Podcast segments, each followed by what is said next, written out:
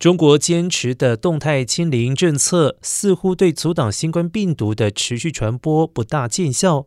疫情就在中共二十大闭幕之后立即回升，从二十四号起，已经连续三天每天感染人数破千，多地又出现新一波封控潮，估计上亿人会受到影响。根据中国官方公告，截至二十七号十点。